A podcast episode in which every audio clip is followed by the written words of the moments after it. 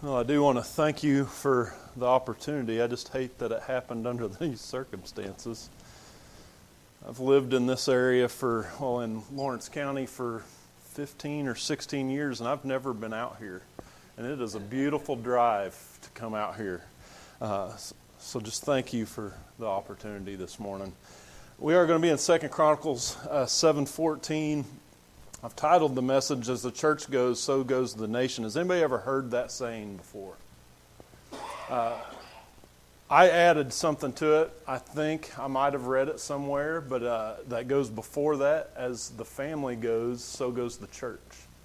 Um, and what I see in Second Chronicles seven fourteen is some things that God tells Solomon that he expects or he uh, holds his people to. Uh, and so I'm going to look at uh, the people of God, uh, the actions of God's people, those things that God holds his people to, and then God's faithfulness in that verse. Um, I'm going to read it uh, just real quick, and then I'm going to ask if you would uh, pray with me. It says, If my people, which are called by my name, shall humble themselves and pray and seek my face, and turn from their wicked ways, then will I hear from heaven, forgive their sins, and heal their land.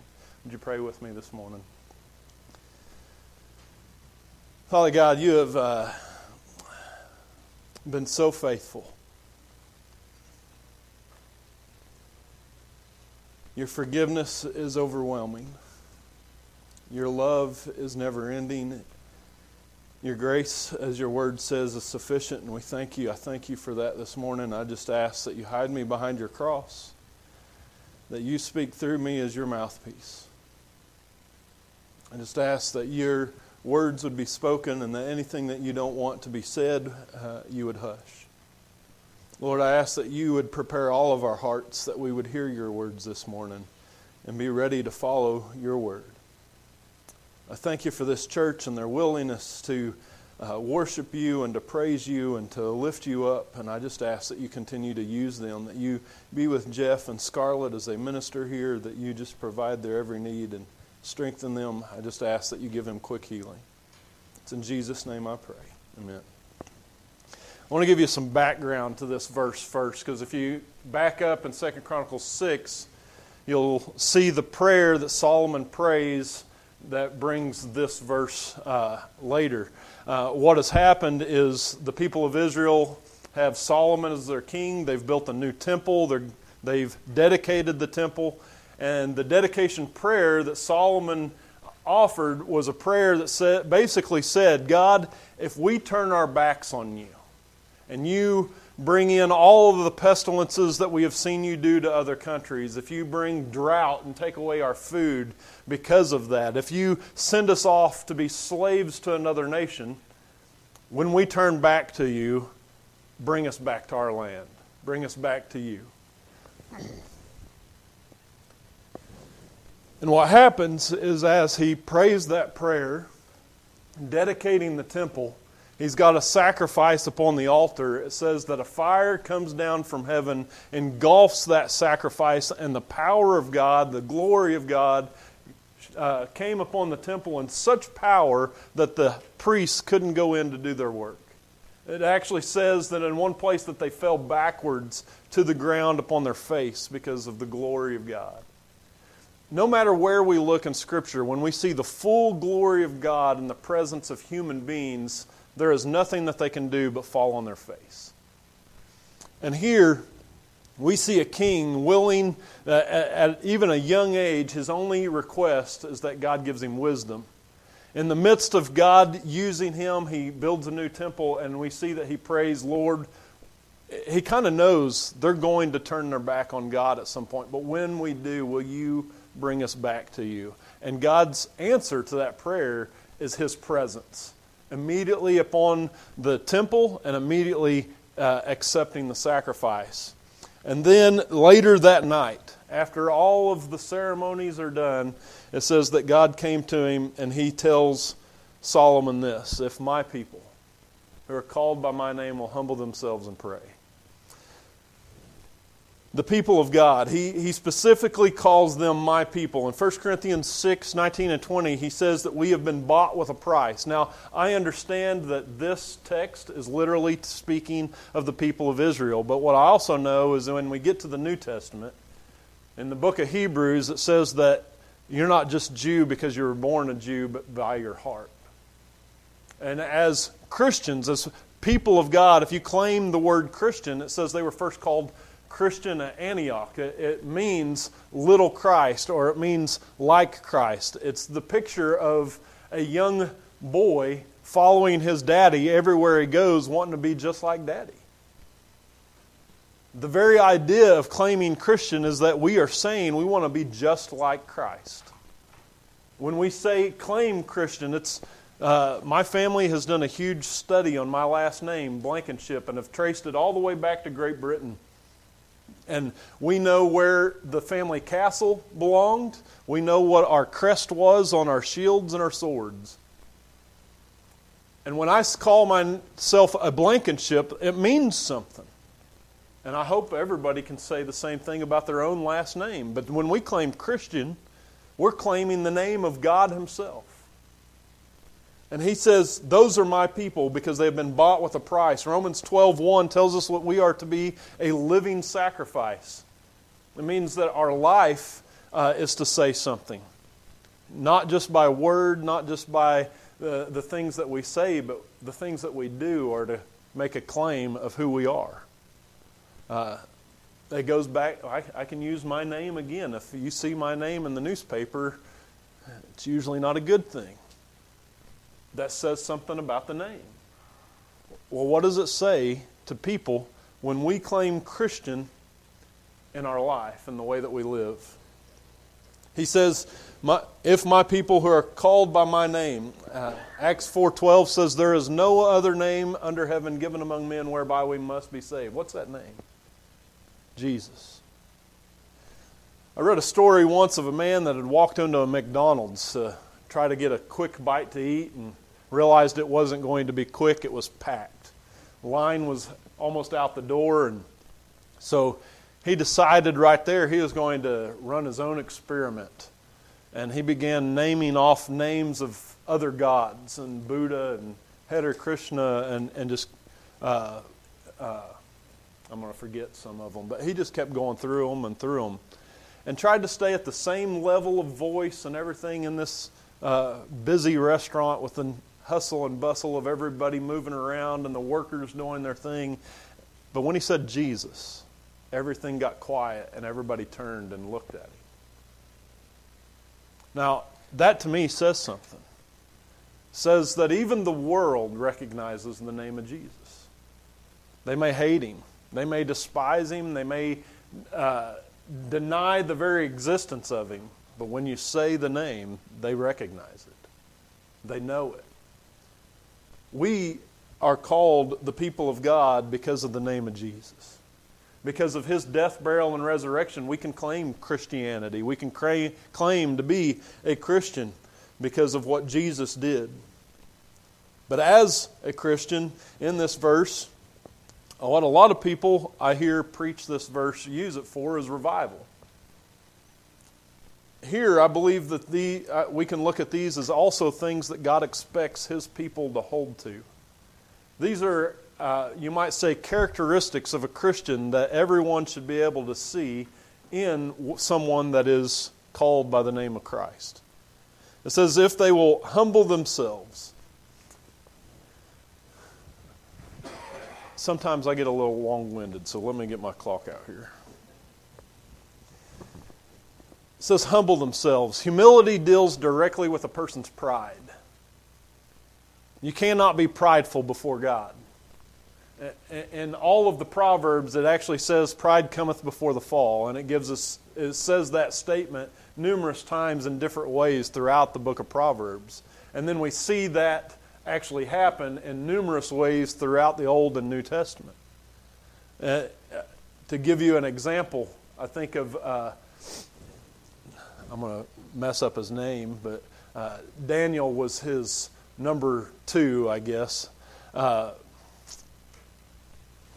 when you don't write it down. Nebuchadnezzar, thank you. Nebuchadnezzar was king, and he it says that he stepped out and looked out and said, Look at all that I have done. Look at what I have created. And it wasn't too long after that that he was running around eating like a cow on all fours. It says that his nails grew out to such a point it looked like eagle's talons. I remember as a kid, uh, there used to be a TV show called. Uh, uh, now, I am having a terrible time this morning. It's uh, World Records. Uh, it, yeah, it might have been a Ripley's Believe It or Not show, but this guy had the world's record for the longest fingernails, and he had to walk around like this. He'd put them in bags so that to protect them, but they they were like three three foot long or something like that, and they were the nastiest looking fingernails I'd ever seen, curled down to the ground, almost black in color from growing out that long.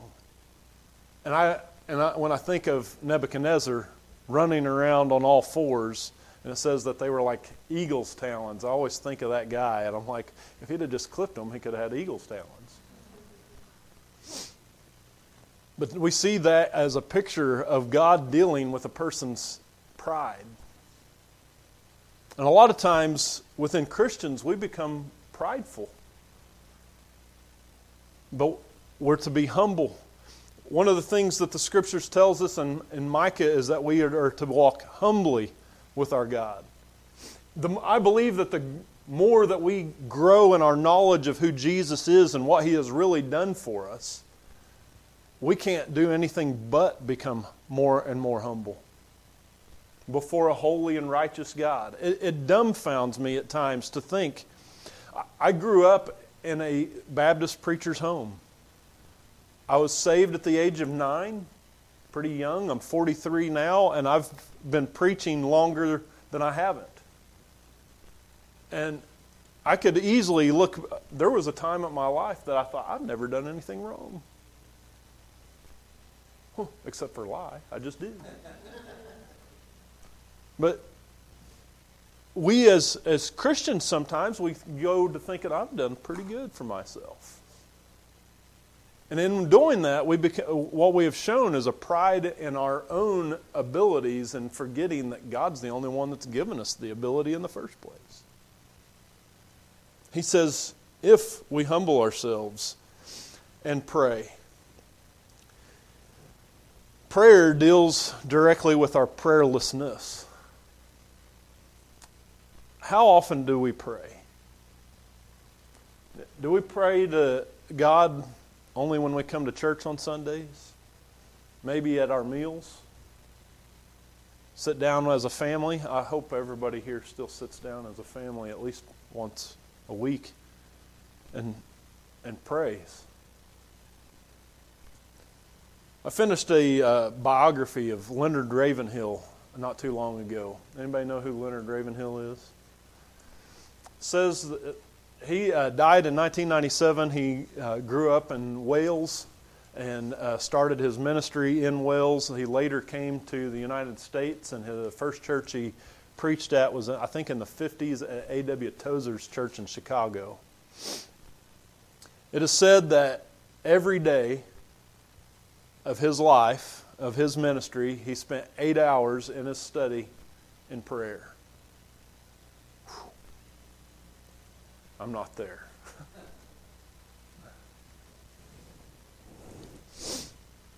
there are other men of old uh, that God greatly used that it says that they spent hours upon hours daily in their studies in prayer and in the Word of God. We sang a song that said, uh, We have burdens upon ourselves because we won't give, take everything to the Lord. Why do we worry? Why do we uh, have anxiety when we have a God that is in control of everything and He says, just bring it to me? Why do we not pray? If we, if we as Christians truly believe the Word of God as, and it being God's Word, why don't we pray? Why do we not go before our God, before our Lord and our Savior, our Redeemer, the Creator of the universe, more often? I'm going to give you some of my own answers. One of them's pride. I can handle it myself. Or, uh, he's too busy to deal with this. I'll take care of it.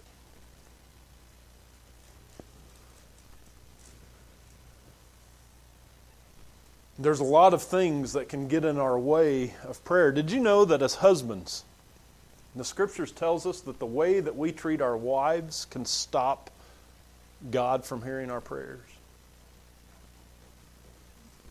2 Peter chapter 3. If we are not being a godly leader within our home the way God designed us to be, it can put a halt on the way God hears us. God told the people of Israel that because of their sins, it has separated him from them so that he doesn't hear their prayers. I think one of the reasons, and I'm going to just make a guess here, that one of the greatest reasons that people don't pray is they don't feel like God's hearing their prayers. We come to a point in our life where it's going to the ceiling in our house or our home or our prayer closet or wherever it is, and that's as far as it gets. God's not answering my prayer.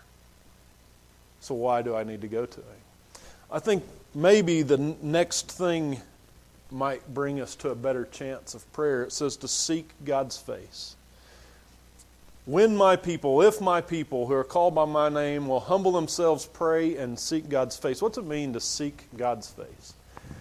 In Matthew 6.33, it says, uh, Seek ye first the kingdom of God and his righteousness, and all these things will be added unto you.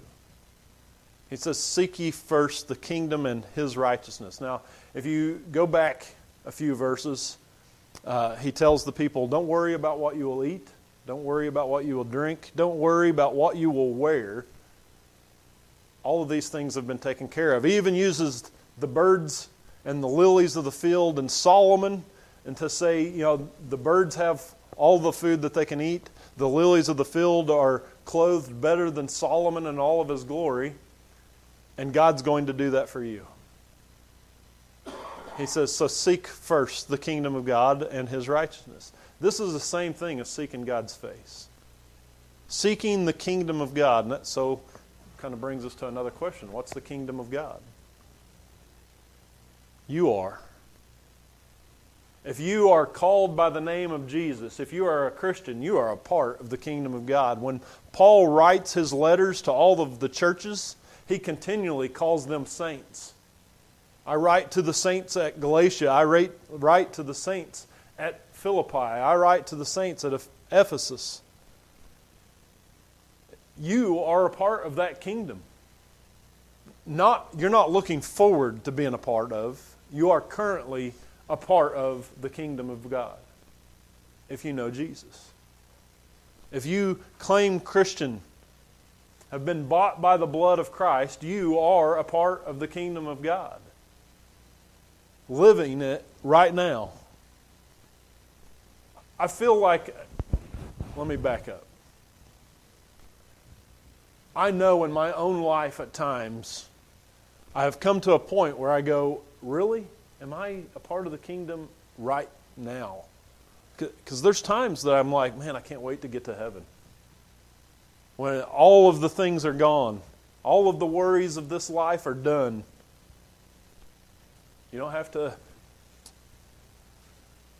worry about anything that's on your plate. You know, I'm looking at uh, a group of people that I know you have had worries on your plate. Uh, if you're alive, you've had some type of a worry. As a husband, you you worry about making sure your wife is cared for, that there's food on the table, and things like that. And you say, "Well, you just read a verse that he said he would take care of that." Yeah, doesn't change the fact that we worry about it, right? And we have to quote that verse back to ourselves on a regular basis to say, God says He will take care of this. You seek the kingdom of God. So why don't we live the kingdom of God now? He says, If my people will humble themselves and pray and seek God's face, to seek the righteousness of God, it's not my righteousness, it's not your righteousness. It's the righteousness of Jesus Christ Himself. To think that Jesus came to earth, God incarnate. Our minds can't wrap around that. But God incarnate and lived and fulfilled every part of the law as God and as man. For one purpose to reconcile us back to God when he was born in that manger, even as a babe, we, we can see it 10 years later when he's with his parent, or whenever his parents take him into Jerusalem and they leave him there because he's busy at the temple teaching at 12. His very goal and his very purpose was to make a beeline to the cross. You ever see somebody moving like they've got a purpose in life, and they, you're like, there's something going on there. I'll give you a for instance. Last week I was getting ready to leave the church that I've been attending. And I look in my rearview mirror and I just see two guys running across uh, the parking lot. And these are two guys that I've heard say, if I'm running, somebody's chasing me. And so I'm looking and I'm going, something ain't right. And about that time, a vehicle rolls by. A little girl had gotten into the truck and it's a stick shift and kicked it out of gear and it's rolling down the hill. And these two guys were chasing it. One jumped through the window and got it stopped before she had completely gone over the curb and into another yard. Those people were moving with a purpose. That was what Jesus was doing when he was born was he was making a beeline to the cross because his purpose was to present his righteousness before God Almighty, God the Father, on our behalf. Corinthians says that he became sin for us who knew no sin, that we might be made the righteousness of God in him. He says, Seek my face, seek my righteousness. These are characteristics that every Christian ought to show that when somebody from the outside's looking in, they're going, There's something different about that person. The second thing, or the third thing, is that God's faithfulness. He says, If my people humble themselves and pray and seek my face and turn from their wicked ways, I will hear from heaven. There's your promise that when you are seeking the face of God, when you are seeking His righteousness, He says, I'll hear you. We don't always get the answer we want, though, do we? Says uh, there's a, always three possible answers yes, no, or wait and we all hate the wait. And all, you know, you want to know a guaranteed way to get the wait? Pray for patience. One of the uh, God's Not Dead movies, there's a scene where uh, they're interviewing or questioning a priest on the stands in a courtroom. And they ask him about praying for patience. And he says, Yeah, I prayed for patience, and God answered my prayer by giving me people I needed to be patient with. Yes, I prayed for strength, and God gave me scenarios in my life that I had to build strength up for. I prayed for faith, and God put me in areas that I had to rely on Him. He gives us a promise that when we seek His face, when we humble ourselves before Him and recognize Him for who He is, in our life, He will hear our prayers. And He'll answer them. Maybe just not the way you want them. He'll hear from heaven, forgive our sins. To me, that's the greatest thing that He could do for us. We don't recognize how sinful a people we really are. Like I said, I grew up in a Baptist preacher's home, and I know preachers' kids have got a bad name for themselves. Sorry, Jeff. I had a wild streak in me. At the age of 15, I knew God was calling me to preach. At the age of 17, I told him I wasn't doing it. See how that worked out for me. And for three years, I ran. To such an extent that there was a day I picked up the Bible and knew I needed to read it, but he showed me a sermon outline, and I chucked it across the room and said, No, I'm not doing it anymore. I won't do it. See, I'd been hurt by church.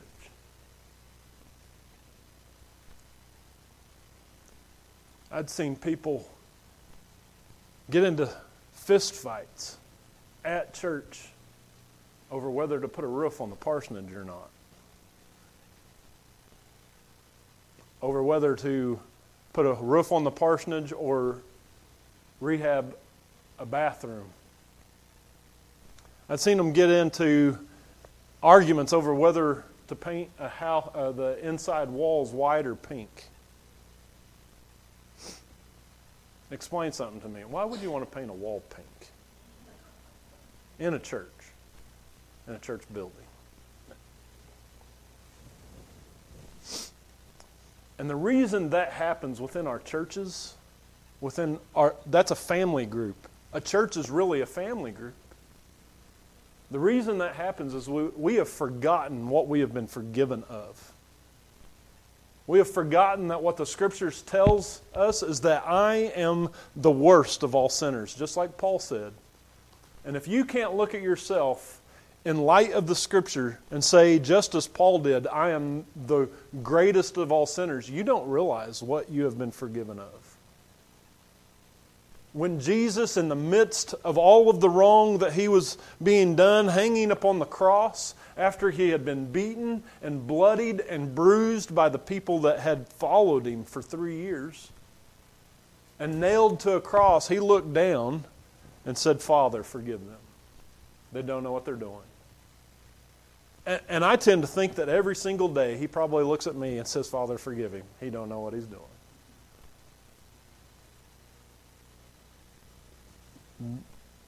Jesus says he will forgive us and heal our land. Our land needs healing. When we look across the United States, I, I noticed there is a veteran here. I'm not going to ask you to reveal yourself, but I think I am thankful for the men and women willing to defend our our country and our Constitution. We have a Constitution that gives us the right to stand here and preach Jesus. And I'll stand beside you and defend that right to my death if I have to.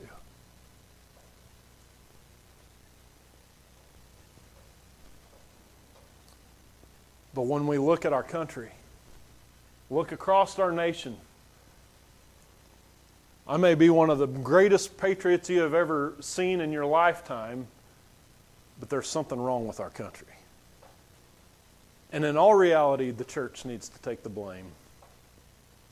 Because as the church goes, so goes the nation. When the church sits in their pews and aren't willing to say anything, when the nation is willing to toss God to the side, the church has to take the responsibility. When the church is willing to come to church every Sunday and sit in the pews and listen to the Word of God, but leave and never show humility and never uh, pray and not really seek God's face. Never recognize the wickedness of themselves and turn from the evil of their own actions the church has to take the responsibility.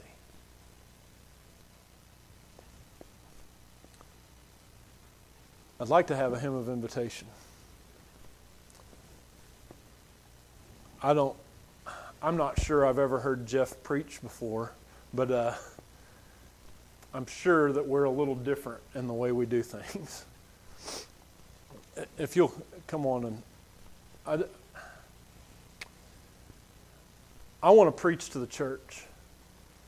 Because when it comes to